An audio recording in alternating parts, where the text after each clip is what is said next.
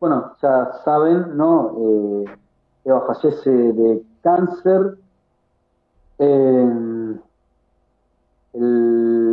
26 de julio de 1952. Eh, bueno, por instrucciones de Perón, el cadáver fue, fue embalsamado por un médico español que se llama Ara, de apellido Pedro Ara, eh, que lo lleva al laboratorio del segundo piso, arma su laboratorio, en realidad no había un laboratorio ahí, arma su laboratorio en el segundo piso de la CGT, eh, y ahí es donde empiezan los, trabajos de, embalsamamiento, ¿no?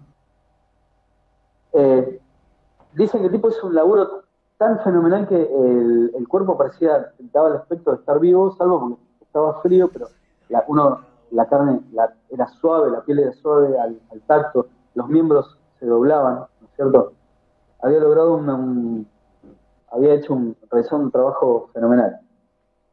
La cuestión es que la iban a tener ahí en el laboratorio de, que había armado eh, ARA en la CGT, hasta la supuesta construcción de un monumento que le iban a hacer a Eva, pero que en realidad se iba a llamar el Monumento al Descamisado, que era una cosa apoteósica, así una, una estatua enorme eh, de un descamisado, así con, una masa, ¿no? un trabajador, que nunca, nunca, se, nunca se hizo, ¿no? Eh, ¿Qué pasó? Bueno, el 16 de junio del 55 fue el bombardeo de la Plaza de Mayo. Eh, también fue, fue, muy trágico todo ahí hubo 300 y pico de muertos y no sé cuántos heridos.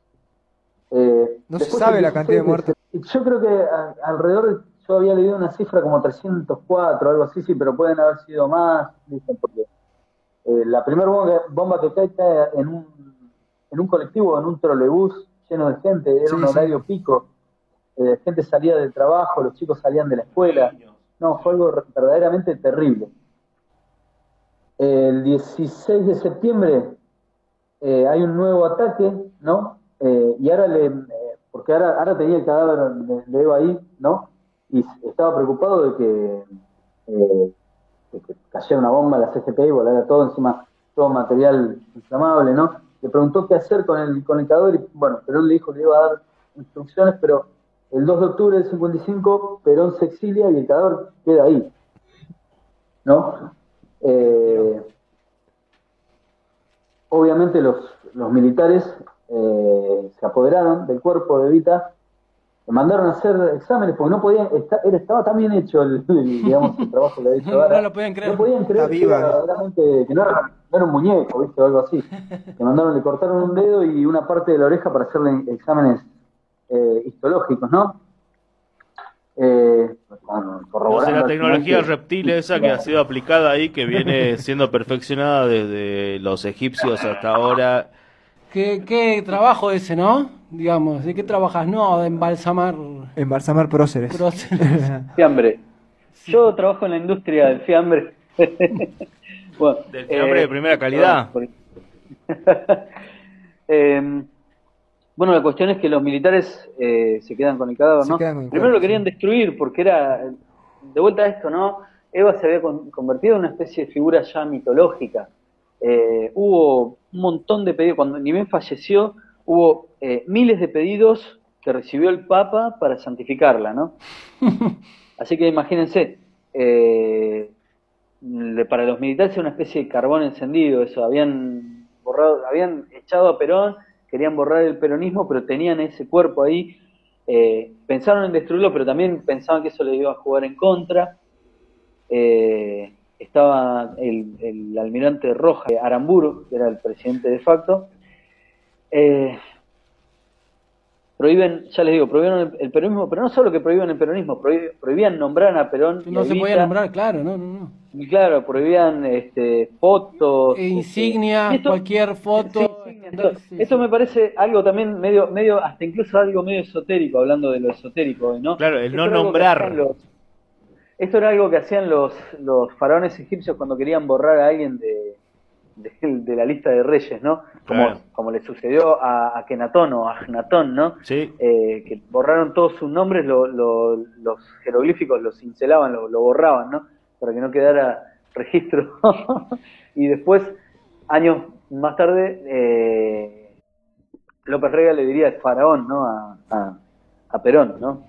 Claro, hay una eh, anécdota. Faraón, faraón, qué grande sos. Eh, López Rega ah, decía que él en una vida anterior eh, Perón era un faraón y él era un visir que estaba como acá, era como el secretario en otra en otra vida. cuando Perón murió, eh, el, médico de Perón mismo cuenta que entró López Rega, lo agarró de los tobillos y decía, faraón, no te vayas. Empezó a cantar mantras y no sé qué hasta que lo soltó y le dijo, bueno, no, no puedo hacer nada más. Hasta aquí llegué. Hasta aquí llegué. Bueno, les decía. le chupó el eh, sobaco. ¿Usted quiere escenas de necrofilia?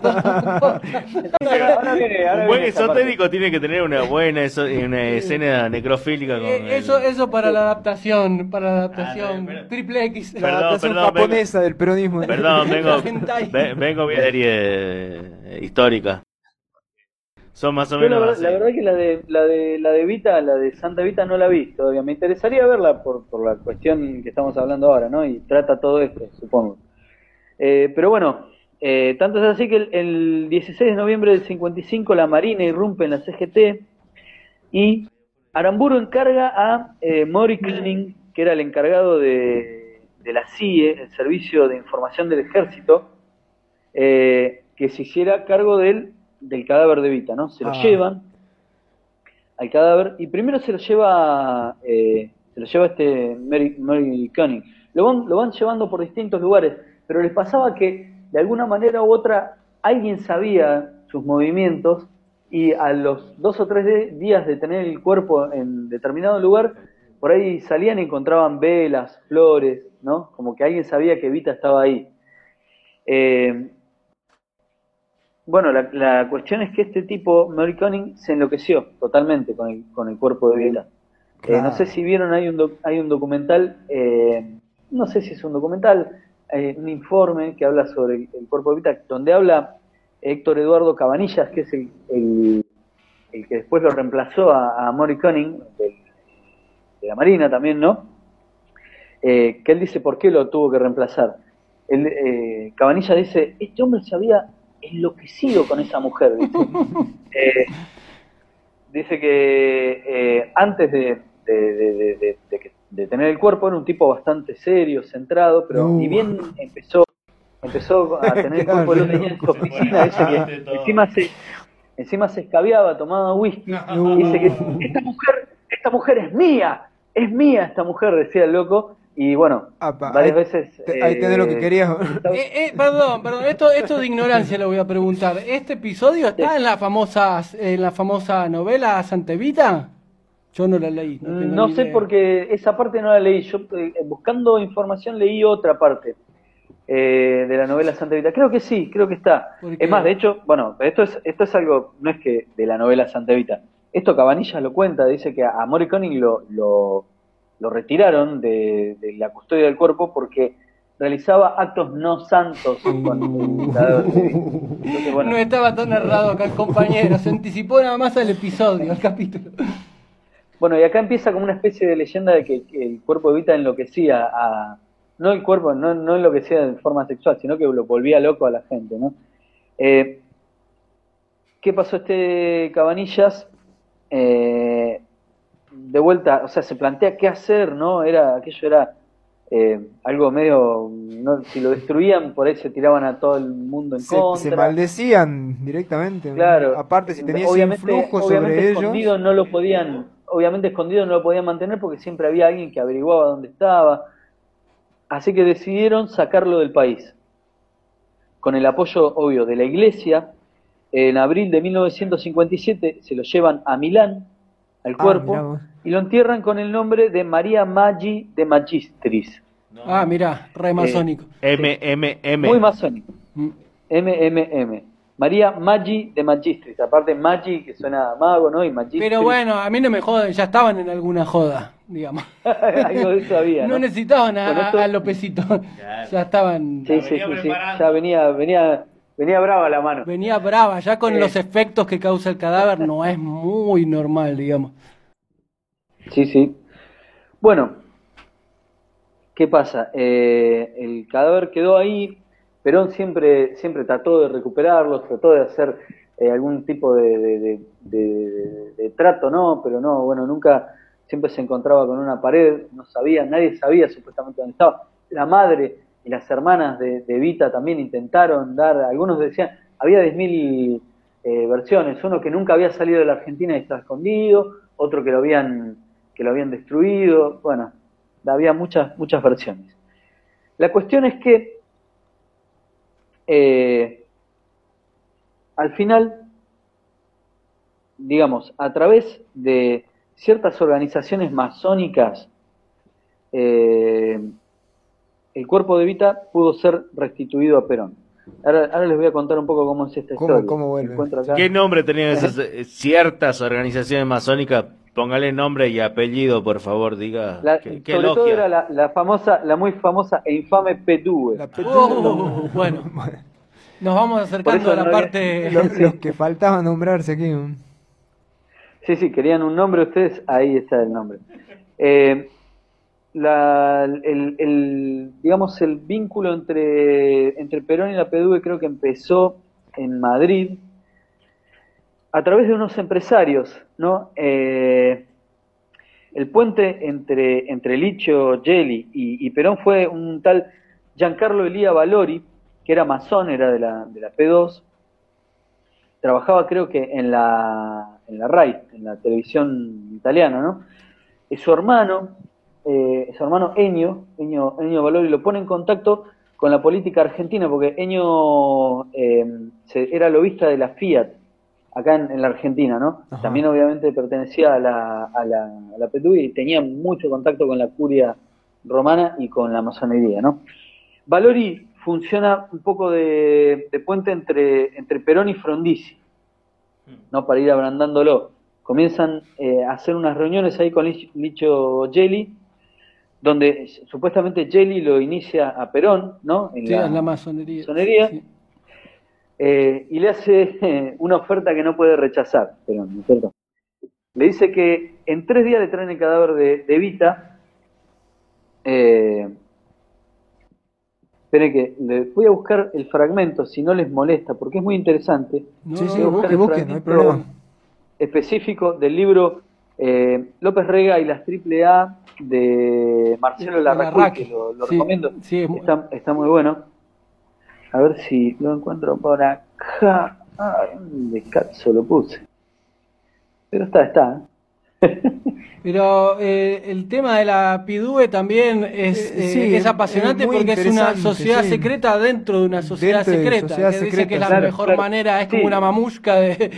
vos estás en la masonería, pero dentro tiempo, tenés otra. Y al mismo tiempo participaban de los ejércitos secretos de la CIA en, Europa, ¿no? Con la Red Gladio. La Gladio, ¿no? Plena Guerra Fría, plan Gladio, ¿no? Para exterminar el comunismo, pero también dentro de la masonería, eso, muy, muy, muy loco. Lo que pasa que yo, o sea, yo tengo esta visión, ¿no?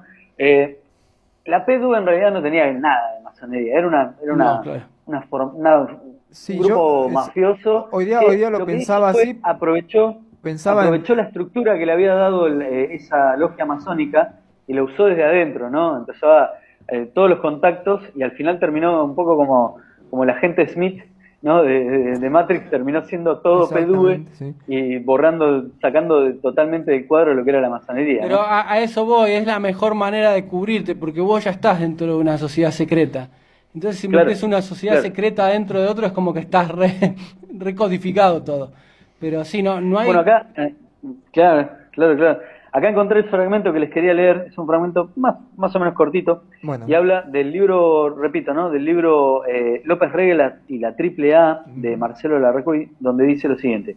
Acerca de los favores que Jelly habría realizado a Perón en vísperas de su retorno, el libro Yo, Juan Domingo Perón, elaborado a partir del testimonio que General brindara a su biógrafo, indica, en palabras del mismo Perón, que en 1971 Licho Gelli y Giulio Andriotti lo visitaron en Madrid y le ofrecieron sus gestiones para entregarle el cadáver de Vita. La delegación italiana le preguntó en cuánto tiempo lo quería y ante la incredulidad de Perón, eh, que llevaba 16 años eh, de espera, se lo prometieron en tres días. En tres días el cadáver llegó. Perón dice que cuando ya estaba eh, en el poder, Jelly le pidió la representación comercial de la, de la Argentina en Europa, en contraprestación por el favor realizado. Perón le respondió... De, nuevo, repetí eso, eso es muy groso. Le, Perón dice que cuando estaba en el poder, Jelly le pidió la representación comercial de la Argentina en Europa, en contraprestación por el, favor realizado. Es súper mafioso. Eso es terrible. es, el padrino, chabón. Pero, pero, pero, pero, escuchá, escuchá, el tipo le está pidiendo la representación comercial de la Argentina en Europa. Es como, voy a ser el manager de todos los negocios que haga la Argentina en Europa. Sí, sí, eso venía de la mano de todos los planes que tenía la CIA más o menos para Latinoamérica, ¿no? O sea, Latinoamérica iba a ser una subsidiaria mafiosa eh, que iba a recibir pero miren la locura, eh, miren voy a decir algo obvio, pero miren la locura. Eso en el marco de Perón volviendo a la Argentina con montoneros recibiéndolo. O sea, es como algo explosivo por donde lo mires. Bueno, es lo que decía también. Bueno, mirá, mirá, lo que le dice, lo que le dice Perón a Jelly, ¿no? Eh, te, termino de leer el dale, por favor. Dice, Perón, Perón respondió que nunca pagaría con los intereses de la nación un favor personal y que se cortaría las manos uh. antes de hacerlo. Uh, increíble. El dato curioso es que, una vez, obviamente, acá no, esto ya lo sabemos, una vez muerto Perón, Jelly obtuvo su cargo de agregado comercial de la Argentina en la Embajada de Roma. O sea, cuando murió Perón se lo dieron lo que él había pedido. Eh, pero Perón no se lo dio, supuestamente de ahí viene la venganza de la... No, no, cuando murió Perón se le dio López Rega, supuestamente. Claro, claro. Calculo yo, porque era el que había quedado como superministro, ¿no? En ese sí, momento. Era el superministro de Bienestar Ya le obtuvo su cargo de agregado comercial en Argentina en la Embajada de Roma y que en 1987 fue profanada la tumba de Perón y le cortaron la mano, ¿no es cierto? Sin embargo, debe tenerse en cuenta que el libro de Pavón eh, Pereira, dice eh, Larracuy, tiene algunas eh, contradicciones que no lo hacen del todo fiable. Pero bueno, vamos a ver, esto es bastante llamativo, ¿no? Eh, la, la, la, logia PDV ahí empieza a, manejarse entre, eh, entre Europa y Argentina, ya con las puertas abiertas totalmente. Eh, López Rega es una especie de títere directamente de, de, Jelly después, ¿no? Claro. Porque, digamos, nadie va a pensar que López Rega era verdaderamente la mente siniestra detrás de muchas cosas que Y la verdad que no lo parecía, en realidad no, no, parece haber sido ni siquiera un gran astrólogo, ni un gran esoterista, ni un, gran, administrador. Ni, gran administrador, ni con ese disco de boleros tampoco era como que inspiraba mucha confianza, ¿no? Digamos. Este, bueno, Jelly también pidió ser el representante argentino de la Gran Logia de Oriente. Sí. Eh, ¿No es cierto?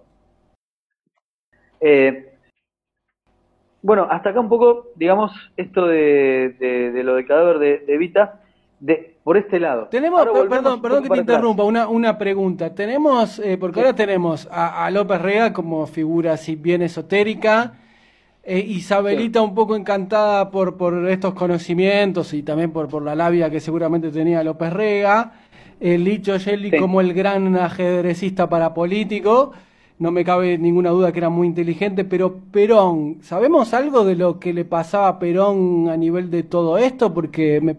siempre está esa incógnita, ¿no? Los que lo defienden dicen, no, el tipo estaba viejo, no, sabía. esa incógnita yo creo que va a seguir estando.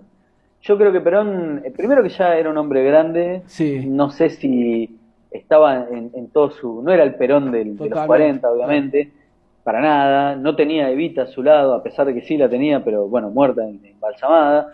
Eh, sí, yo, creo, ya se había, López Rega también había, había, había creado una especie de vacío alrededor de él, ¿no? Todos tenían que pasar a través de López Rega. El tipo fue muy inteligente en eso, ¿no? Eh, le había cortado, digamos, un poco el acceso al, mundo, como el diario falso de aquel, ¿no? De Irigoyen. De Irigoyen, ¿no? Eh, un poco era el diario falso en vida, era López Rega un poco. Perón en ese sentido tampoco era un pelotudo, o sea, yo creo que, era un tipo muy, muy despierto en lo, intelectual, así de darse cuenta eh, de, cómo venían las movidas. Pero ya también creo que en un momento eh, también lo superó la, eso te iba a decir. Superado, me parece, por toda la situación. Eh, o sea, pensando también a, ver cómo puede ser, ¿no? Que se hayan apropiado, estábamos hablando de logias masónicas, ¿no? Que tienen ciertos ideales y como decimos que han sido eh, usadas, ¿no? Como estructura y apropiadas eh, y al mismo tiempo, eh, cómo, cómo el peronismo quizá se paró un paso arriba, ¿no? De, de esta estructura mundial, ¿no? De reacomodo del poder luego de la Segunda Guerra Mundial, porque luego de la Segunda Guerra Mundial se puso en funcionamiento una estructura gigantesca para salvar a todos los perdedores, ¿no? Los nazis, los japoneses, se pusieron en juego las Rat Lines, eh, el Vaticano ahí laburando, el, Banco Suizo pasando guita en esta operación Odessa para que donde vayan los nazis escapándose, esté toda la guita para que rehagan su vida. O sea, era una estructura bastante, bastante corrupta de, todo punto de vista y sin embargo creo que el peronismo eh, en Argentina lo utilizó para eh, vencer a las oligarquías nacionales, ¿no?